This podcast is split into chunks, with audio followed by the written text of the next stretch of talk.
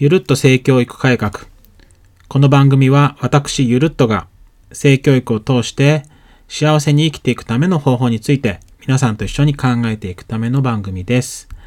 さて、今日ですけれども、前回、あの、まあ、3つの穴っていうことで、えっ、と、女性器についてのお話をちょっとしました。例えば、女性器の場合、あのー、まあ、体の部位についてしっかりと名前を覚えていくっていう中で、特に、また、お股のところですね。一体何があるのか。まあ、子供の興味って徐々に出てくると思うんですけれども、まあ、おしっこが出る尿道口、それから、まあ、うんちが出る排便するところの肛門、それから、赤ちゃんの通り道であったり、それから生理の時、こう出血してくる場所である膣、膣口ですね、についてしっかりと、あのー、穴っていう、まあ、名前についてしっかりと理解しておくといいよっていうふうな話もしました。それから、まあ、正規っていう、まあ、外正規っていうところを考えると、3つの穴っていうところもそうですけれども、えっ、ー、と、女性器の場合はバギナ、それから男性の場合にはペニスっていうふうに言いますけれども、この名前についても、えー、理解をしておく必要があるかなと思います。まあ、すごくちっちゃい時には、まあ、おちんちんとか、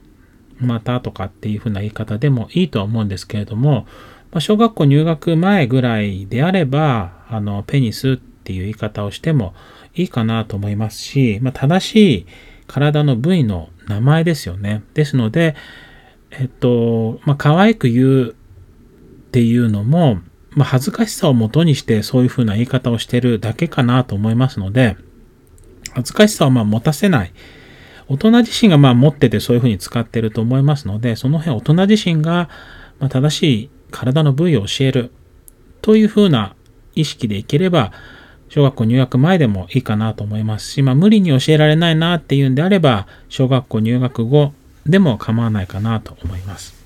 さて、この正規の名前をしっかりと理解していくことが何につながっていくのかについて今日お話ししたいと思います。まあ、ちょっと前置き長くなりましたが、この正規の名前をしっかり言えるっていうことが、まあ、プライベートゾーンの理解につながっていくこともあります。どこを隠したらいいのかっていう時にしっかりと、あの、教えた正規の名前の場所を隠すんだよ。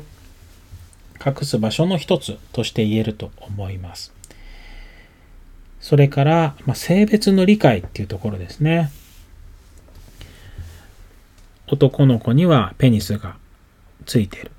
女の子にはペニスがない。あるいはバギナがある。っていうのが女性の体だと。まあ、この体の性っていうところが、あのどういうものなのか、まあ、このそこから性別を考えるっていうところにつながっていくかなと思います。まあ、言語の理解と関わってくるかなと思いますけれども、こちらについても性別に関しては小学校入学前に少しずつ分かってくるところかなと思っています。まあ、それから正規の名前をしっかり言える場所の名前も分かるということが、まあ、正規を清潔に保持する正規を自分で洗うっていうところにもつながってくると思います。どこどこ洗ったとか、親が聞くときもあると思いますし、どこどこ洗えたよっていうふうに子供が言うということもできると思います。それから、ま、マスターベーションについてですね、まあ、G っていうところですけれども、どうしても、こう、親が、親から見ると子供が正規をこう触ってる。それも一回ちょっと触っただけではなくって、どうも習慣的に触ったりいじったりしてるのを見ると、あ、これはいかんと思って、こう、触ってると汚くなるよとか、ばい菌入っちゃうよとか、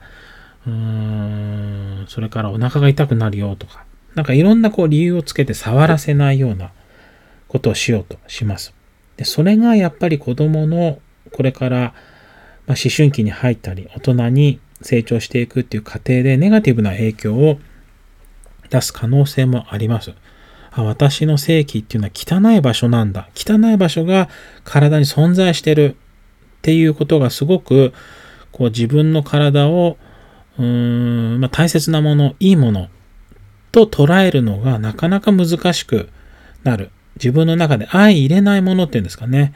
こう、自分の体がすごく素晴らしいものだっていうふうに素直に受け取れないことにつながっていく可能性もあるかなと思いますので、まあ、親がこういう、まあ、マスターベーションとは限らないですね。小さい時の場合には単なる正規いじり。なんか変な気持ちがするなとか、なんか変な感じだなとか、ちょっと気持ちいいかもっていうので触るっていうことが、まあ、正規いじりですけれども、大人が考えるのはどうしてもマスターベーションを覚えてずっと触っちゃうんじゃないかとか、性的快楽を得てずっと触ってしまっておかしなことになっちゃうんじゃないか、性が乱れるんじゃないかと考えて、まあ、脅しを使って触るなっていうことを言いますけれども、これが非常にこうネガティブなことにつながりかねませんので、親御さんとしては、こう禁止の言葉を使わないようにするってことが大事かなと思います。まあ、整形いじりとかについては、また今後別な機会でお話しできればと思っていますけれども、まずは、えー、まあ、3つの穴に続き、正規の名前を子供が言える、覚えるということが、まあ、どんなところにつながるのかというところで、性別の理解とか、プライベートゾーンとか、まあ、正規を、ま清潔に保つとか、それからマスターベーション、こういったところにつながっていくというふうに私は考えています。この言葉を覚えていくっていうことことが、まあ、子供たちの様々な性のところに理解につながっていくかなと思いますので、ぜひそんな風に考えていただくのも一つかなと思っています。さて、今日は正規の名前とかっていうところやりましたが、これからも性教育に関する話題をたくさん皆さんにお伝えしていきたいと思っています。本日も最後まで聞いていただき、本当にありがとうございました。それではまたお会いしましょう。